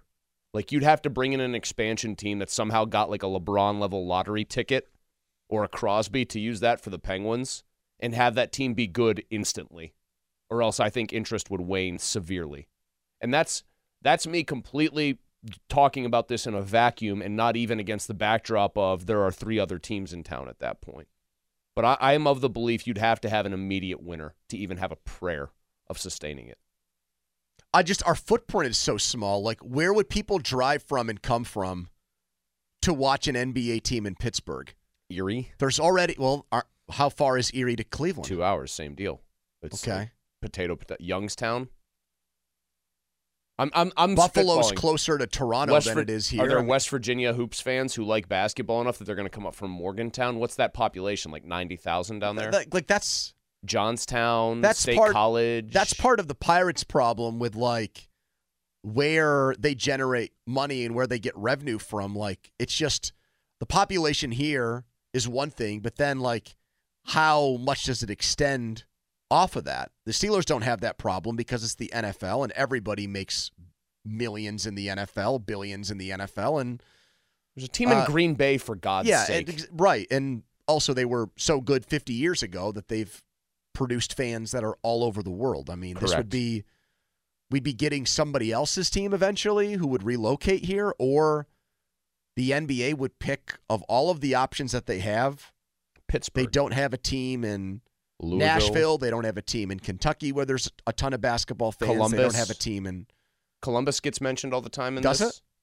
Well, I remember... Here's why I bring that up. David Stern, when he was still alive, was asked something about, like, name a handful... Just, you don't have to zero in on one. He did say Pittsburgh in that situation because we had just built the arena here. Right, name a hand... Well, he was a smart businessman. Name a handful of cities, though. And Louisville beat that...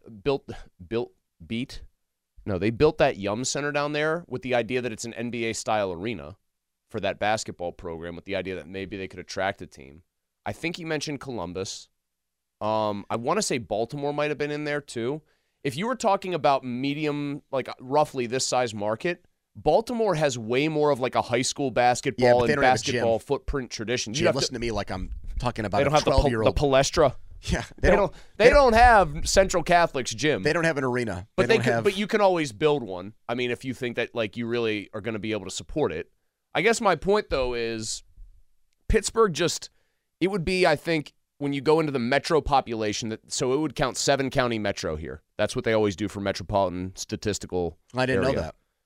Seven counties. I think it's, for some reason, Armstrong, I think it's left out. So it'd be Armstrong gets thrown out of there. Wow. Butler, or maybe it's Green. Butler, Beaver, Allegheny, Washington, Fayette, Westmoreland, and then it's either Armstrong or Green, and I don't remember which. Okay. Donnie, you have a preference there? You got to take Armstrong, I think. What's Greene County bring to the table? I mean, I went to college in Greene County, baby. Okay. And you got your Carmichaels down there. You got your, what, Mapleton? Mapletown. Sorry, not Mapleton. Hey, they had a memorable football season a couple years ago. They had that kid who was a crazy running back. Mm-hmm. But my point is, I think you go and you do look up the population. I want to say it's Denver or Minneapolis. I want to say Denver is the smallest metro area by population to support a major 4 team in each of the 4 sports. And they still have, like, in greater Denver, 1 million more people here. 1 million. And they're the only game in town in the sense that, like, name me a huge city within even, like, 300 miles of Denver. I think Albuquerque's further than that. God, the airport feels like it's an hour away from the city. Right, it's in western Kansas, for God's sake. You've got Salt Lake City, long ways off. You've got Phoenix, long ways off. You've got Vegas, it's far away. Albuquerque, far away. Like Oklahoma City, all the cities in Kansas City, right? Like Denver's just there on kind of an island. It's by far the biggest area. Look at where these sports leagues have gone to grow their game. They've gone to Vegas, which is Sunbelt, the entertainment capital of the world. Seattle, which is a huge growing city. They went back there with the team. Like you're going to grow your sport and bring it to new places, and you pick Pittsburgh, a nice, proud Rust Belt town like us. I mean, I just don't. Like, why isn't Buffalo then getting mentioned for this? Right. Well, but the overall point of trying to support two winner sports teams at the same time. Cleveland can't do it, and it's a similarly sized area. Yeah, I just feel like that's a losing proposition. It would be detrimental to both teams. It would be hard for either one to succeed when they're competing for people's money around here. You'd have to have at the same time a massive corporate influx of interest. So Denver, 2.97 million people in the area. That's 600,000 more than here, and they are the smallest. People probably think Minneapolis, St. Paul isn't that big. It's almost three and three-quarters million people. Like that's a big area, Minneapolis, to support one in every four. Just looking at towns that don't have four that are similar in size. Here's another one, Pony. Does anyone ever say, like, hey, we can bring St. Louis a fourth team? No. And St. Louis has almost... Well, they only have two now because the football team left. But you know what I mean? Like, yeah. Okay, even a third team. St. Louis has 500,000 more people than does Pittsburgh, like where they would draw from. They only have two. Like, I think the NBA would go to a city like Austin, Texas, that has no professional sports teams and try to, like, grow that market before they came here. I've still wondered why, and I don't think it could be that UT is just such a big deal down there. I know it is, but I still can't figure out why a baseball team hasn't tried to go to Austin and why an NBA team probably at the very bare minimum. Austin, Texas, what do you think it is? We're 2.3 million people here because the population really is what matters. I'm going to say 3.1. No? Smaller? Greater Austin, Texas. 2.3 million. So about Pittsburgh. As us. I overshot it a little bit. Actually, I overshot it a lot. But it's growing very rapidly. Like it is still a place where like people want to move. I don't want to make this turn too political, but it might. I know that these things do not come from the same budgets, so it's not like I'm spending money on one thing and literally taking it away from something else. Yes. But I just get so frustrated when I'm driving in here and I'm within like city limits. And I'm driving on the highway, and I see, like, garbage. I see litter all over the place, and it annoys me, and it irritates me. But is that in the city? Yeah, I'm saying within the city limits, let's say. Okay. And I see this. And then I find out that they're spending $90,000 for a study that we know what the result is going to be. I mean, even if the result was, yeah, hell yeah. We could get an NBA team here. It's still not happening. It's not like this would go right to the commissioner. What's his name? Adam Silver? Yes. Oh, wow. They commissioned a study in Pittsburgh. They want an NBA team. Get their mayor on the line right now. Tell him we'll get him one by 2027. That's not how this stuff works. It's more likely that there's an NBA team in Shanghai than one in Pittsburgh. There's a better chance there's one in Mexico City in 10 years than there is here. There's a better chance that another Canadian city would get a team. It's almost like, well, we've got all this money sitting around and we have to spend it on something. So does anybody have any, like... This is why I started this by saying, why didn't you and I, we're smart guys, we can work hard, we're also just very naturally gifted BSers, which is what a lot of consultants do. Why did we not start a consulting firm on the side? If it is purely for an NBA franchise, could it also be... Like to explore, like how many cities have G League teams? Like which cities do those go to? No, I think Austin really had a team like in that. I think every NBA team has a G League affiliate, so I would think there's 30 of them. But like, what if the thought was like the NBA expands, they put a team in a like bigger city, and like could Pittsburgh be a G League location? Well, here's what's weird. So the Cleveland Charge right now, Cleveland's team, you would think that we would be the logical, that would be the team we'd be tied to, right? 2 hours away. They have a G League team. In Cleveland? It just says they're the Cleveland Charge. So they must play like in a smaller facility there. I mean, charge very little for tickets and let people watch like their maybe future players. Yeah, they play in the what's the Wolstein Center? Yeah, that's where Cleveland State plays. Okay, so I just think it's so. The fact that you know that, by the way, is sickening. But even what Donnie just said about like a basically the equivalent of a AAA NBA team. Mm-hmm. I also think that would be such a non-starter for people here. People would rather just watch Pitt because we're a pro, but we're a big league town, and I just think that any minor league team, look at them. They just have a very low success rate here. They tried to make a CBA team here with the Pittsburgh Piranhas. They very famously lost to the Yakima Sun Kings because Eldridge Rickassner, don't ask me how I know this, was the Sun Kings' best player and just cooked them in the mid-90s. And they played at the Civic Arena back when it wasn't as big of a deal that you had to have some state-of-the-art like Barclays Center type place. And granted, I was a kid back then. I think they got like a couple thousand very interested, rowdy people there for the finals of the entire Continental Basketball Association. But that's like a Duquesne sellout crowd that we're talking here. That the scale of things. And there were guys in that game who did end up playing in the NBA even a little bit. You're right about that. You're very right. Like, even if the major league town. Even if the Penguins had left for Hamilton, Ontario, or Kansas City or something like that, and we had built the arena, I still don't think an NBA team would have come here. Well, that's the only way in which I think it would have happened, is there's a brand-new state-of-the-art arena. I think there would have been a major push by the NHL to get a franchise back here lickety-split the way there was to get Cleveland a football team again. Yeah, that would have happened before we got. But the only actual chance is that somehow fails for whatever reason, and some highly motivated person, like, say, Mark Cuban, would have come in and said, actually, I want to own a basketball team. Pro Football Focus thought Brock Purdy was better than Patrick Mahomes in the Super Bowl. So I understand if people want to take everything that comes from PFF with a grain of salt. They also thought that Myles Garrett was better than TJ Watt this year. That is Brad. I always want to say Weisberger. That is Brad Spielberger. Who is Brad Weisberger? I don't know. Isn't there like a Bern Weisberger? Character. There's a Weisberger that plays like tennis or something, and I know you like following and betting on tennis. Or there's a golfer named like Bernd Weisberger or something like that. Donnie, look up if there's any Weisbergers in sports.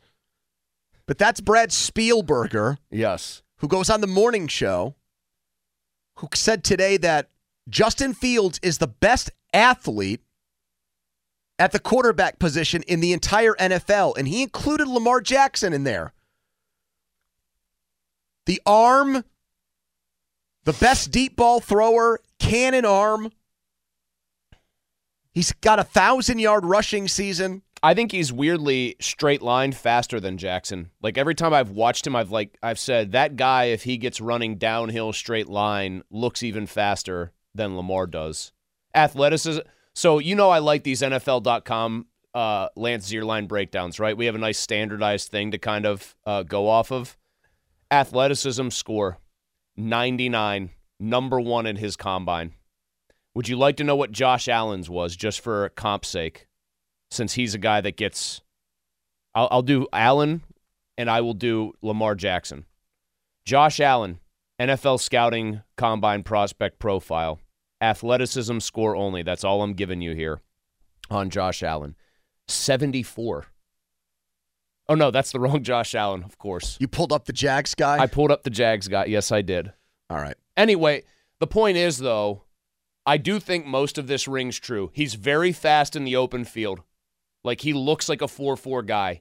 He's pretty strong looking, too. Like, he's solidly built. He's 230, basically.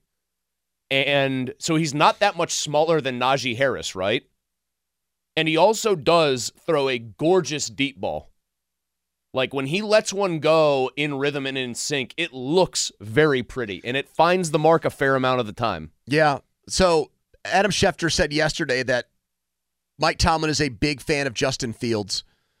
The odds for where Fields will play next year completely changed. The power of Schefter, the second that happened, the odds were in a frenzy, in a tizzy. And right now, the Steelers are -125 to land Fields. For people that don't understand betting, that means you'd have to bet $125 to win 100. There's a better chance than 50-50, according to the odds makers, that Fields will be the Steelers' quarterback next year.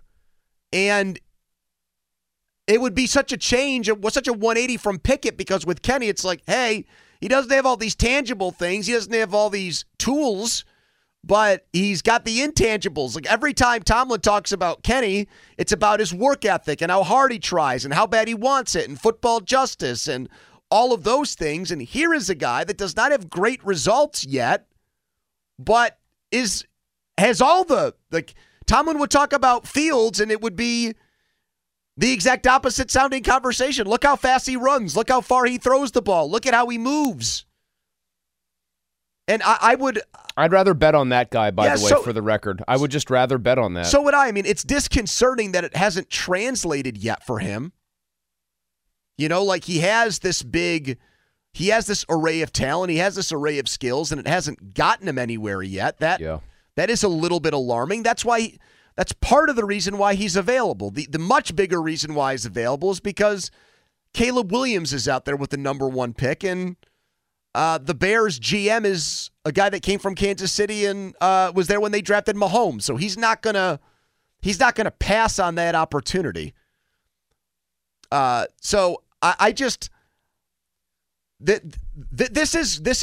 conversation is transferred from or changed from people spitballing about what might be like a fantasy type move the Steelers can make to something that seems more and more realistic because the coach has an interest in the player, and really, frankly, there's also just not a lot of teams who look like they're viable destinations for Fields this offseason.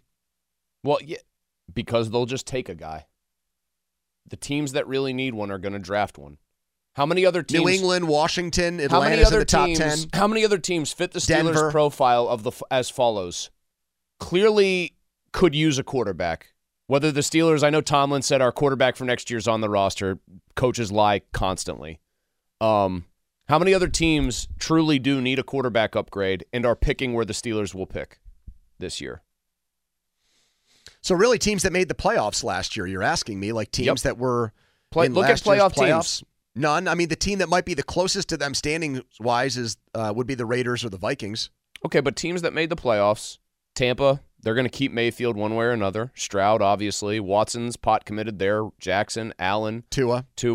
Prescott, Hurts, Goff. Yeah. You know what I'm saying here. Yeah, I do. Not one of those teams needs a quarterback. It's why, like, people I think sometimes think that we're pulling this stuff out of thin air. It's really just connecting basic dots here. That's all it is. And we know that Mike Tomlin liked the player a lot. We know that the Steelers clearly could use help there. And now people who are more connected than either of us are saying that this is not something people should be sleeping on. So how about this being pulled from the abyss? Jerry Dulac, on the night of the 2021 draft, April 29th, 2021, he said this: I don't expect Justin Fields to drop to number 24, not at all. That's pure speculation. But if he does, and Najee Harris is off the board, well, the Steelers like him as much as any quarterback in the draft. And then for added emphasis, he said again, any. Can I call a timeout there? The implication of that tweet that is so insane is that they would take Najee Harris over a quarterback. I'm sorry. My brain didn't even hear the rest of it once I processed the fact that he was saying if Harris and Fields are both there, they would just take a running back. They would draft for immediate need first. And then if that player who plays a fungible position where the running backs on championship teams make very little money is gone. Can you imagine if they had done that? They had gotten to him, right? They had both guys somehow available to them. They pick Harris, then the Jags pick next, so they wouldn't have taken Fields. They would have already taken Trevor Lawrence. The next team on the list that needs a quarterback takes Fields, and he's already excelling. You think you'd be mad at Mike Tomlin and Kevin Colbert. Buddy boy, I'd be at everyone's house, and I would be out there banging on the door every day. When are you going to resign for this injustice? I'd be that mad. Maybe not quite that mad, but you get my point.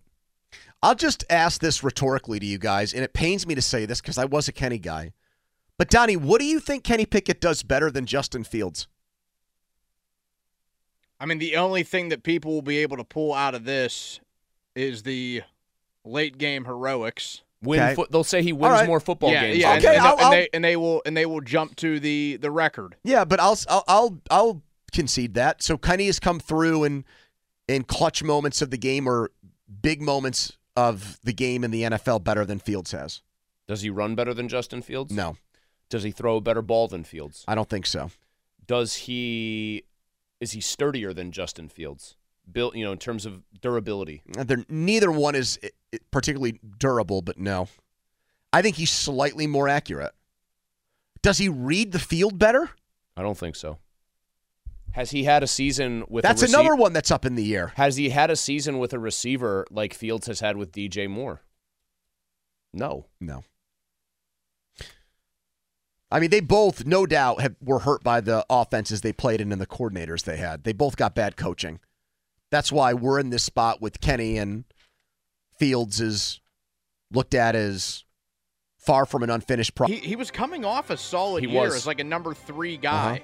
That's what made it so much worse. Had almost 700 yards. Until you take a shower. That's cost of doing business, man. Why? Why? If you have T-Mobile 5G home internet, you might be hearing this a lot. Why? Every time your internet slows down during the busiest hours. Why? Why? Because your network gives priority to cell phone users. Why? Good question. Why not switch to Cox Internet with 2 times faster download speeds than T-Mobile 5G home internet during peak hours? Okay. Stop the whys and visit cox.com/5G home for details. T-Mobile prioritizes certain T-Mobile phone users over home internet users during times of congestion. Celebrate and save at Ashley's Anniversary Sale. With Hot Buys, your choice of colors starting at just $3.99. Ashley Sleep mattresses starting at $2.50. Plus, receive a free adjustable base with select mattress purchases. And shop top mattress brands like Stearns & Foster, Tempur-Pedic, Purple, and Beautyrest Black with 60-month special financing only at Ashley. Subject to credit approval. No minimum purchase required. Minimum monthly payment, down payment, tax, and delivery may be required. See store for details. The national sales event is on at your Toyota dealer, making now the perfect time to get a great deal on a dependable new car. Like a legendary Camry, built for performance and available with all-wheel drive, you can count on your new Camry to get anywhere you need to go. And with available features like heated seats and a multimedia touchscreen, you can stay connected in comfort and style. Or check out an affordable and reliable Corolla with a trim for every lifestyle. From the hip and agile sedan to the sporty hatchback, there's a dependable Corolla built just for you. Plus, both Camrys and Corollas are available in hybrid models. So no matter your style, you can drive efficiently and affordably. And right now, your local Toyota dealer has more vehicles in stock and is making delivery on new vehicles almost every day. So visit your local Toyota dealer. And check out amazing national sales event deals on Camrys, Corollas, and more when you visit buyatoyota.com. Offers end April 1st. Toyota, let's go places.